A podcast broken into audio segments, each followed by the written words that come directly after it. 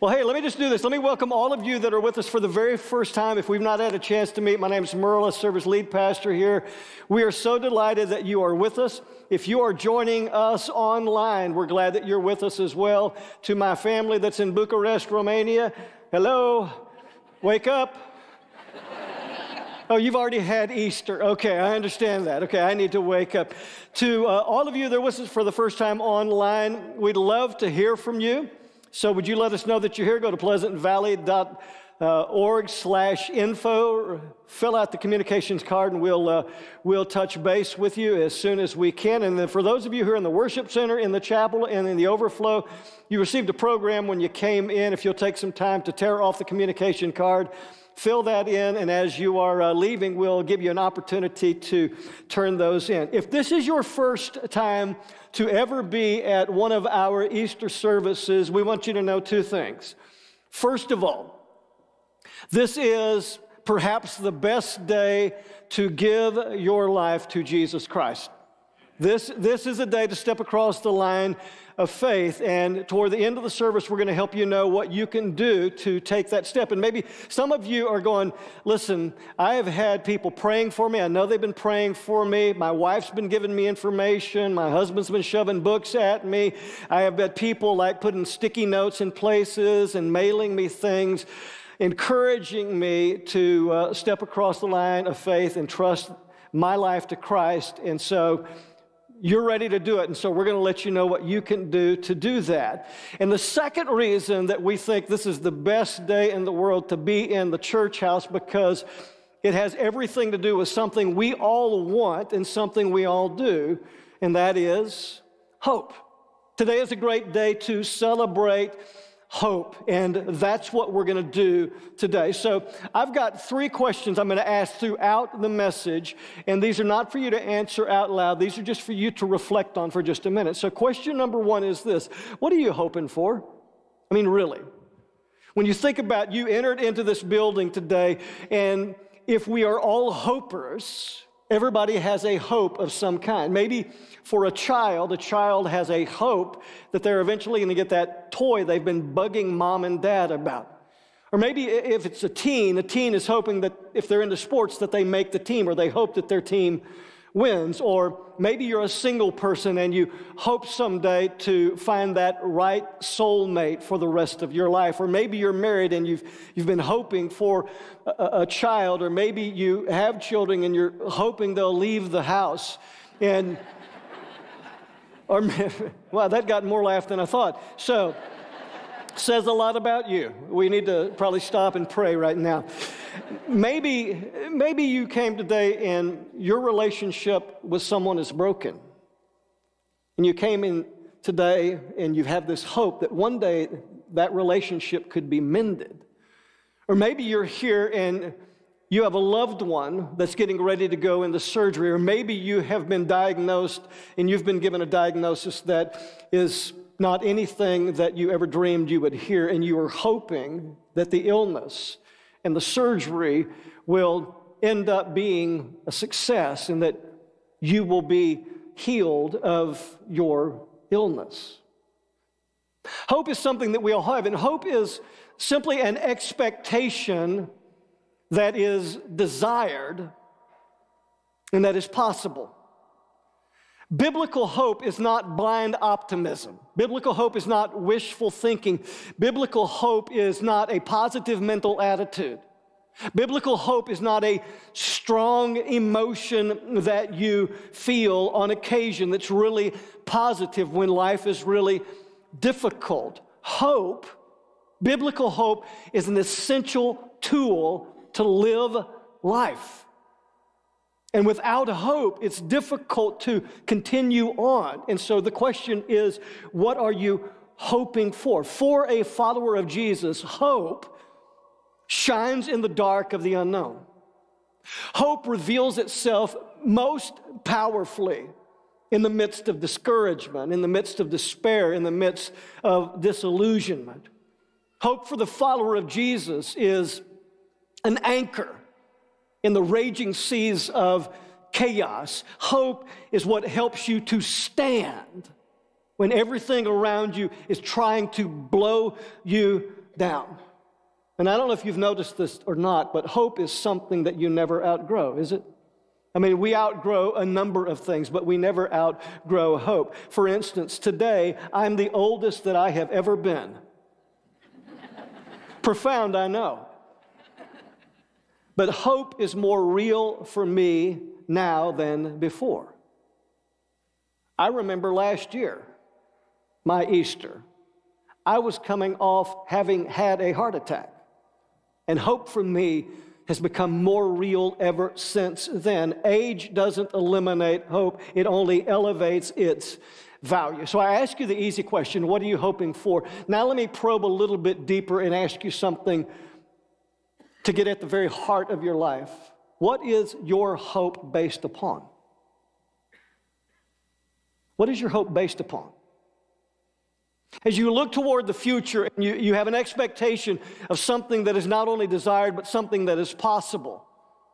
When you anticipate that the best is yet to come, what are you basing that on? For a follower of Jesus, we look backwards in order to look forward. We have to look back at what has taken place historically, theologically, biblically, in order to have hope for today and hope for tomorrow. For the Christian, our hope is based upon the gospel of Jesus Christ. The word gospel refers to an announcement. Our hope is based upon an announcement that is all about some good news. News is typically reported on something that has already taken place. So, this is what we say the hope that a follower has that's based on the good news isn't something that like good advice about what we need to go do. That's not the gospel. The gospel is not good advice about how to get God on your side. The gospel is good news about the fact that God is already on your side. It's good news about what He has already done for you to bring you into relationship with Himself. 1 Corinthians chapter 15 is a hope fueled, gospel saturated text. As a matter of fact, I would encourage you on this day, sometime this afternoon, to read the entire chapter, 1 Corinthians 15, because it's all about hope grounded in the gospel of Jesus' death, burial, and resurrection. Let's read it. 1 Corinthians 15 says, Now I want to make clear for you, brothers and sisters, the gospel that I preached to you, which you received, in which you have taken your stand and by which you are being saved, if you hold to the message I preached to you, unless you believed in vain. For I passed on to you as most important. Paul is saying, listen, I couldn't tell you anything more important. And let me tell you this today I can't tell you anything more important than what I'm about to tell you for the rest of our time together.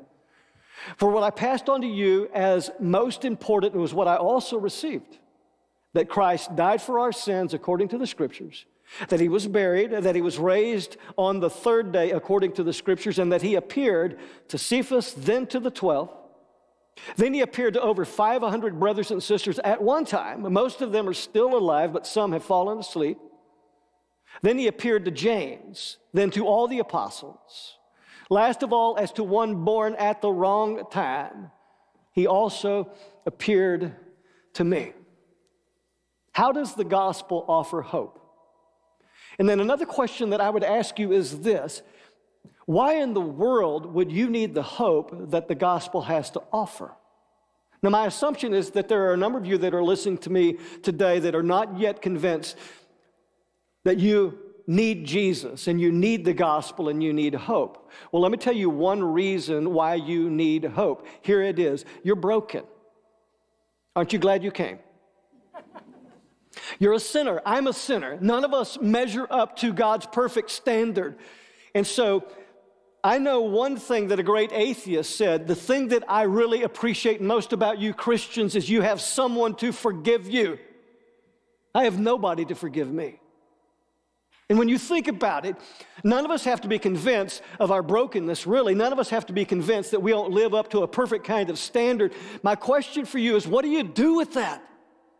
What do you do with the things that you have done in your life that you know were wrong, that other people know were wrong, things that you have done, things that you have thought, things that you have intended and premeditated and you went out and did, that you know in your heart, they have the tinge of evil to them. What do you do with those kind of thoughts and feelings that come over you in the darkness of the night when you are reflecting on your life? What do you do with your sin? That's a great question to ask. The gospel offers us hope because Jesus died for our sins. We have hope because Jesus died for our sins. Look again at verse 3. I passed on to you as most important, what I also received Christ died for our sins according to the scriptures. Now, let me just take a time out right now. This is what I'm feeling inside. What I'm feeling inside is I'm talking to people who are thinking, I already know this. And the truth is, you do. And on Easter, people often ask, What are you going to preach on? And I go, Duh. I really don't have to pray and ask God, what's the topic for the day? The day is about the death, burial, and resurrection of Jesus, right? But here's the deal we can become so familiar with it that it loses its wonder. And what I want to happen, what I pray will happen, is that I'm not going to tell you anything new. I'm going to remind you of everything that you already know, but I want you to embrace. So, that's what we need to do with this. Jesus' death is a matter of human history. Not much doubt about that. Folks don't doubt, typically, even scholars don't doubt the historicity of the person of Jesus Christ. There are reports that Jesus of Nazareth died historically, but his death wasn't just any kind of death. His death was a substitutionary death. Say that word with me substitutionary. He died for our sins. The word for is not a toss away term, it's not a filler term. Scholar James Denney said, in that one word is the simplest word of faith, the deepest word of theology. Jesus died for our sins. I don't know what you think about Jesus. A lot of folks think that Jesus was a great hero. He was more than a great hero. Some people think he gave a great example of love, and yes, he did, but he did more than just be an example for us. Jesus' death was not a mere heroic sacrificial act, nor an exemplary act of love. It means something so much more. Something happened when Jesus died for you and me. The Bible would use this term. He made atonement for our sins. In other words, his death on the cross makes us at one with God if we put our trust and our faith in him. We are separated from God. We are not at one with God. But the Bible is saying that Jesus' death for us makes us at one with Him. So we say that the death of Jesus is the only hope for sinful people like us. Paul put it like this in 2 Corinthians 5 21. He made the one who did not know sin to be sin for us, so that in him we might become the righteousness of God. Can I tell you something? The greatest exchange that has ever been made in human history was right there. I used to think when I was a kid at school and I made an exchange of a peanut butter sandwich for a moon pie, that I made a great exchange. Some of you have no idea what a moon pie is. God help you. you have not lived until you've had an RC and a moon pie. Thank you very much. Great exchange. Christ received our punishment, and we received Jesus' righteousness. Here's the problem the problem is this none of us are righteous people. None of us are. Now, some of us are super self righteous people trying to convince other people how righteous we are, how right we are, but none of us are righteous people. The Bible says that our righteousness, our sense of rightness, is like filthy rags compared to the perfection of God. The only people, though, that can enter into the presence of God and be at one with God are people who are perfectly righteous. And therein lies the problem that Jesus came to solve.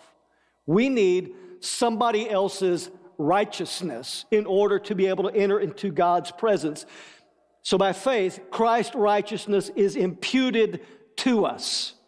We now can stand, if you have faith in Jesus, we can now stand perfectly accepted in God's sight because of Jesus' death on our behalf. The very uh, hear this, the very righteousness that God requires is the very righteousness that God has provided for us in Jesus Christ. That deserves an amen right there. Let me say it again. The very righteousness that God requires of us is the very righteousness that God has provided for us in Jesus Christ. Jesus is our substitute before God now. Because of Jesus, we can stand without condemnation. John Stott put it like this. love this quote. He says, The essence of sin is man substituting himself for God. But the essence of salvation is God substituting himself for man. Jesus died in our place, on our behalf, instead of us. This view of salvation is what distinguishes Christianity from every other world religion. Other world religions say this is what you have to do in order to attain perfection. And Christianity says this is what Jesus did in order to give you perfection. When Jesus died on the cross, he said, It is finished. Not I am finished. I've finished everything that needs to be finished in order for you to have a right relationship with God. Now, the death of Jesus was not a surprise to God. God was not surprised that Jesus was betrayed by Judas. God was not surprised that the religious leaders wanted Barabbas instead of Jesus to be released from prison. God was not surprised when the Romans beat Jesus nearly to death with a cat of nine tails. God was not surprised when Jesus had a crown of thorns beaten down on his head. God was not surprised when Jesus was stripped naked and mocked with a purple robe. God was not surprised when Jesus was nailed to a cross. God was not surprised when a spear was run up into Jesus' side. God was not surprised when Jesus breathed his last breath. It wasn't a last minute Hail Mary with the final few seconds of humanity on the line. It wasn't God's desperate kind of attempt to pro- uh, problem solve. God says through Paul, that Jesus died for our sins according to scriptures. That means it was part of God's plan. How do you know? Go back and read the Old Testament. That's what Paul is saying. Look in the Old Testament. What does the Old Testament have to say? The message of the Old Testament was pointing to this ultimate plan that God was going to send a Savior, God was going to send a Messiah, God was going to send a deliverer to rescue us from our sin. For instance, the whole sacrificial system in the Old Testament pointed to the sacrifice of Christ as our substitute. The, the, the Day of Atonement was also probably what Paul had in mind. And Paul most certainly had in mind the powerful prophetic words of Isaiah. And Isaiah chapter 53 in particular. And let me just say this Uh, I know that I'm limited on the amount of time that I have because we have to get folks in and get folks out because this is going to be a crowded day. But I could not just give this reference and move on. I have to read it. I have to read this for us. And I'm just going to ask you would you do this? Would you close your eyes for just a moment and listen to these words that Isaiah wrote about a suffering servant to come, which the first believers looked back at and said, This is a foretelling of Jesus. Who has believed our message? To whom has the Lord revealed his powerful arm? My servant grew up in the Lord's presence like a tender green shoot, like a root in dry ground. There was nothing beautiful or majestic about his appearance, nothing to attract us to him. Think about Jesus being beat almost to death by the Romans. He would not have been attractive to look at. You would want to turn your eyes away from him because it would be so traumatic to see this done to a human being. He was despised and rejected, a man of sorrows, acquainted with deepest grief. We turned our backs on him and looked the other way. He was despised, and we did not care. Yet it was our weakness he carried, it was our sorrows that weighed him down. And we thought his troubles were a punishment from God, a punishment for his own sins. But he was pierced for our rebellion. He was crushed for our sins. He was beaten so we could be whole. He was whipped so we could be healed. All of us, like sheep, have strayed away. We have left God's path to follow our own, yet the Lord laid on him the sins of us all. He was oppressed and treated harshly, yet he never said a word. He was like a lamb, led like a lamb to the slaughter, and as a sheep is silent before the shearers, he did not open his mouth. Unjustly condemned, he was led away. No one cared that he died without descendants, that his life was cut short in midstream, but he was struck down for the rebellion of my people. He had done no wrong, he had never deceived anyone, but he was buried like a criminal. He was put in a rich man's grave. He died according to scriptures.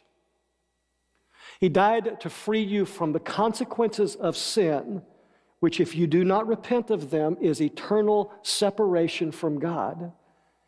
He died in order to deliver you from sin's consequences and to deliver you and me right now from sin's control. If you're a follower of Jesus, you don't have to say yes to every temptation. You don't have to give in. You don't have to cave. You can say no because Christ died for your sins. And not only do you have hope, because Christ died for your sins. You have hope because Jesus was raised to life.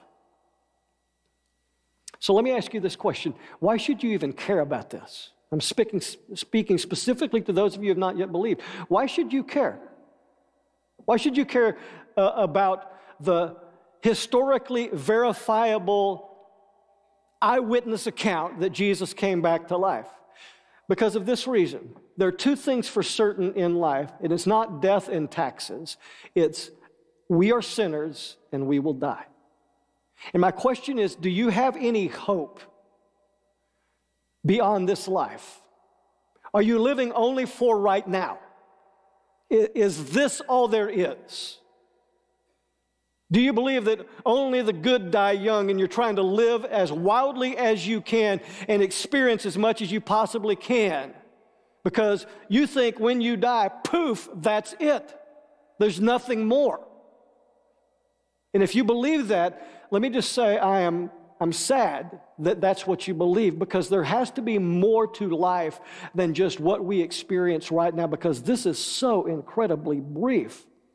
Again, that was brought so clear to me last year on March the 19th that life is so fragile and so, so brief. But you and I can have hope in this life and hope for a life to come because Jesus Christ came back to life. He was raised from the dead. Look at verse 4. He was buried and he was raised on the third day according to scriptures. There again, Paul says that the death and resurrection of Jesus Christ are historical and they are biblical. Paul's probably thinking about Psalm 16:10 where David records that God would not allow his holy one to see decay when he's referring to Jesus being raised according to the scriptures. Paul says that Jesus was raised on what day? He was raised on the He's raised on the third day. And this is an incredibly important term in the Bible. Jesus was raised on the third day. Can I give you a little bit of biblical background? You good with that? You still with me here? In the chapel, foyer, online, here we go. In the Old Testament, God is portrayed as the God of rescue, God of the God who hears, the God who cares, the God who acts. Very often, He would deliver His people, He would rescue His people, He would heal people on the third day. So, this is a very pregnant day. For instance, Abraham was told, I want you to go up on the mountain and I want you to sacrifice your one and only son. And he was afraid he was going to lose his son, Isaac. But he sees a sacrifice that God had provided for him instead.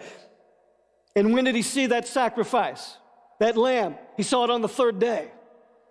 You read Genesis chapter 52. The brothers of Joseph were put in prison, but they were released on what day? They were released on the third day. In the second chapter of Joshua, the Israelite spies are told by Rahab to hide out, but they would be rescued on what day? The third day. When you read Matthew, Mark, Luke, and John, you find Jesus himself speaking about a third day resurrection when he talks with his disciples. He talks about it 21 times. Now, I know what some of you might be thinking right now. Listen, I can count, Merle, and if Jesus was put to death on Friday and he came back to life on Sunday, that's not three days. Are you Christians really bad at math? Back in the Hebrew counting system, the Hebrew counting system was an inclusive system. They would count every day that was part of an event as a full day. So when Jesus said that he was going to be raised on the third day, he was not telling a lie. Jesus said, I'm going to be crucified, and then on the third day, I'm going to come back to life. And guess what? He did. He did. So uh, let me just ask you this. Would you agree that when somebody predicts that they are going to be put to death and that they are going to come back to life and they actually pull it off, we should go with that person? We should go with whatever they say? Do you know anybody else who has done this in history? No, there's nobody else who has done that. Peter was one of Jesus' closest followers, and he knew by experience what it was like to have hope offered to him because of the risen Jesus. He says in 1 Peter 1 3, Blessed be the God and Father of our Lord Jesus Christ, because of his great mercy, he has given us new birth into a living hope. How? Through the resurrection of Jesus Christ from the dead. C.S. Lewis was a great atheist who became a follower of Jesus. In his book Miracles, he says this The New Testament writers speak as if Christ's achievement in rising from the dead was the first event of its kind in the whole history of the universe. He is the pioneer of life. He has forced open a door that has been locked since the death of the first man. He has met, fought, and beaten the king of death. Everything is different because Jesus has done so. Jesus Christ defeated death whenever he was raised back to life. And not only was Jesus raised from the dead on the third day, like he said, like the scripture said, but take it one step further. People actually saw him he appeared. Look again at verses 5 through 8. He appeared to Cephas, then the 12, then the 500 brothers and sisters at one time. Most of them are still alive, though some have fallen asleep, like some of you had done while I'm preaching. It's not true. Falling asleep is another way of saying they, they died. Last of all, as one born at the wrong time, he appeared to me. Cephas is another name for Peter. The 12 refers to the 12 original disciples. Only 11 of them saw the resurrected Jesus because Judas had taken his own life. And then, in the only place that you find a record of Jesus' post resurrection appearance to more than 500 people at one time. Now, why would Paul say that? Because it was true. He would say that because he didn't want people to think that Jesus just appeared as a ghost like, you know, Casper the ghost, some kind of disembodied thing, or that they were having a mass hallucination like they had been doing shrooms or something like that. Many people testified that they saw Jesus at the same time, over 500 of them. Why do you even care? Paul wrote Corinthians about 23 years after Jesus' resurrection, so it's reasonable that the majority of those witnesses were still alive at the time. So any skeptical person could go and ask those individuals themselves, Can you tell me what you saw? And then Paul adds that the risen Jesus appeared to James. Why did he include James? Well, we think that this is the brother of Jesus. And if you know anything about Jesus' brothers and sisters, they didn't believe that Jesus, before the resurrection, was Messiah, was the deliverer, was the Lord. As a matter of fact, they went one time to try and pull him out because they thought he was out of his mind. But this James eventually became a follower of Jesus and a pastor of a church in Jerusalem. And because he was so convinced that Jesus Christ, his brother, was crucified and that he was raised from the dead and that he was the promised Messiah, the deliverer, and the Lord God. He did not deny that, and eventually his history was this he was stoned to death because of his faith in Jesus Christ. Who does that if this was just a myth, if this was just hearsay? Critical scholars agree that the entire enterprise of the early church's worship, their writings, and their witness would never have come about if Jesus' followers were not absolutely convinced that Jesus was raised from the dead and they hadn't seen him themselves. All right. Third question. Let's get personal. Is your hope in Jesus personal?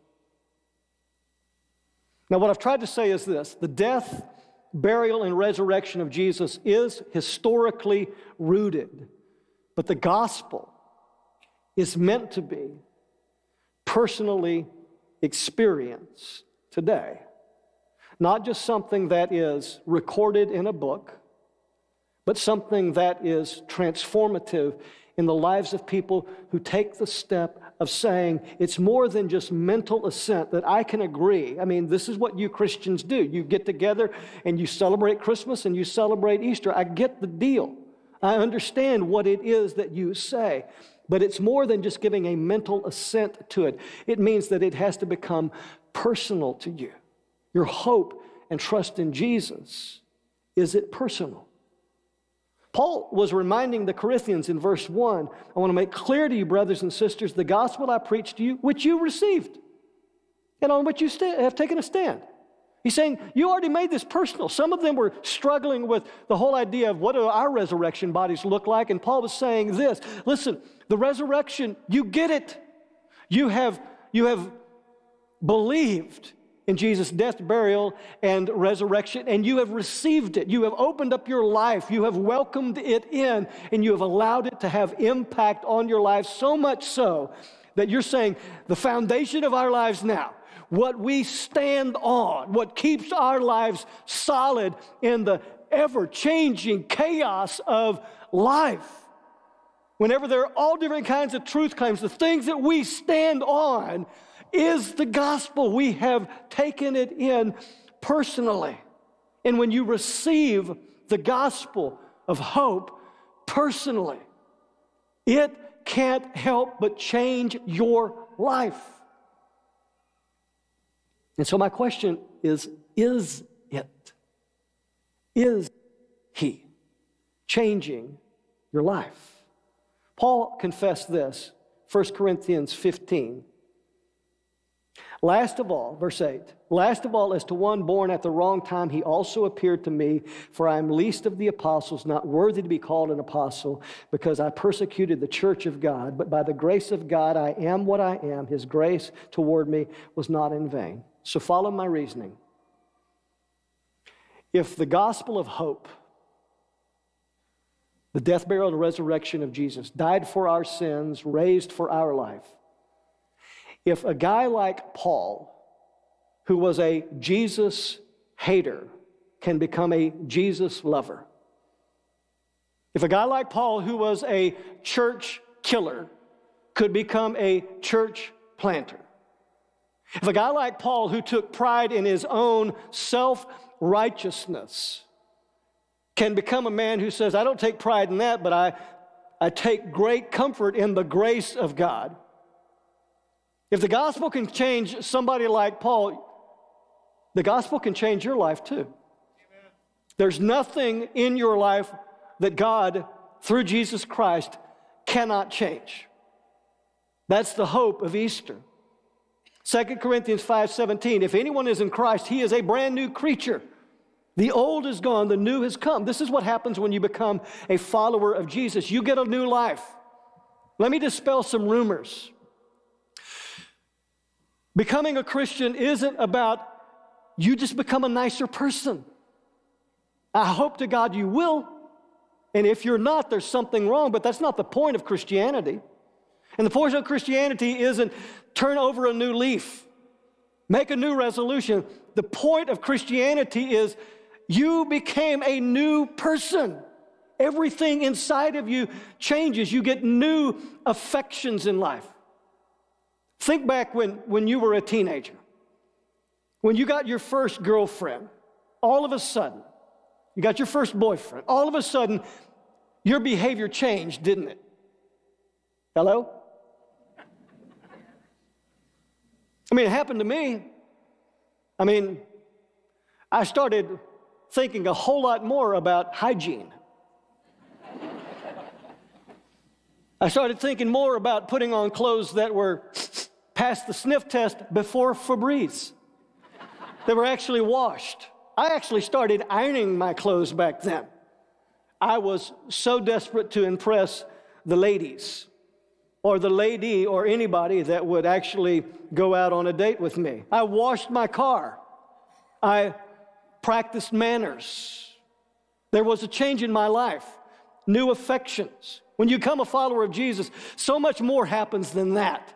You get a new want to inside of you. There's a new desire that is born inside of you. You begin to have a focus in your life that is like a laser that you want to love God and you want to love other people. The gospel changes because it is the power of God unto salvation to everyone who believes. It's available to everybody, every race, every age is invited to respond. The deal is this there's no salvation outside of Jesus. He's the only one who conquered sin. He's the only one who conquered death. He is the narrow door. He is the only door into life with God. So let me ask you the question Have you taken the step to put your hope and your faith and your trust in Him? And if you have not, can you tell me why in the world you wouldn't want to?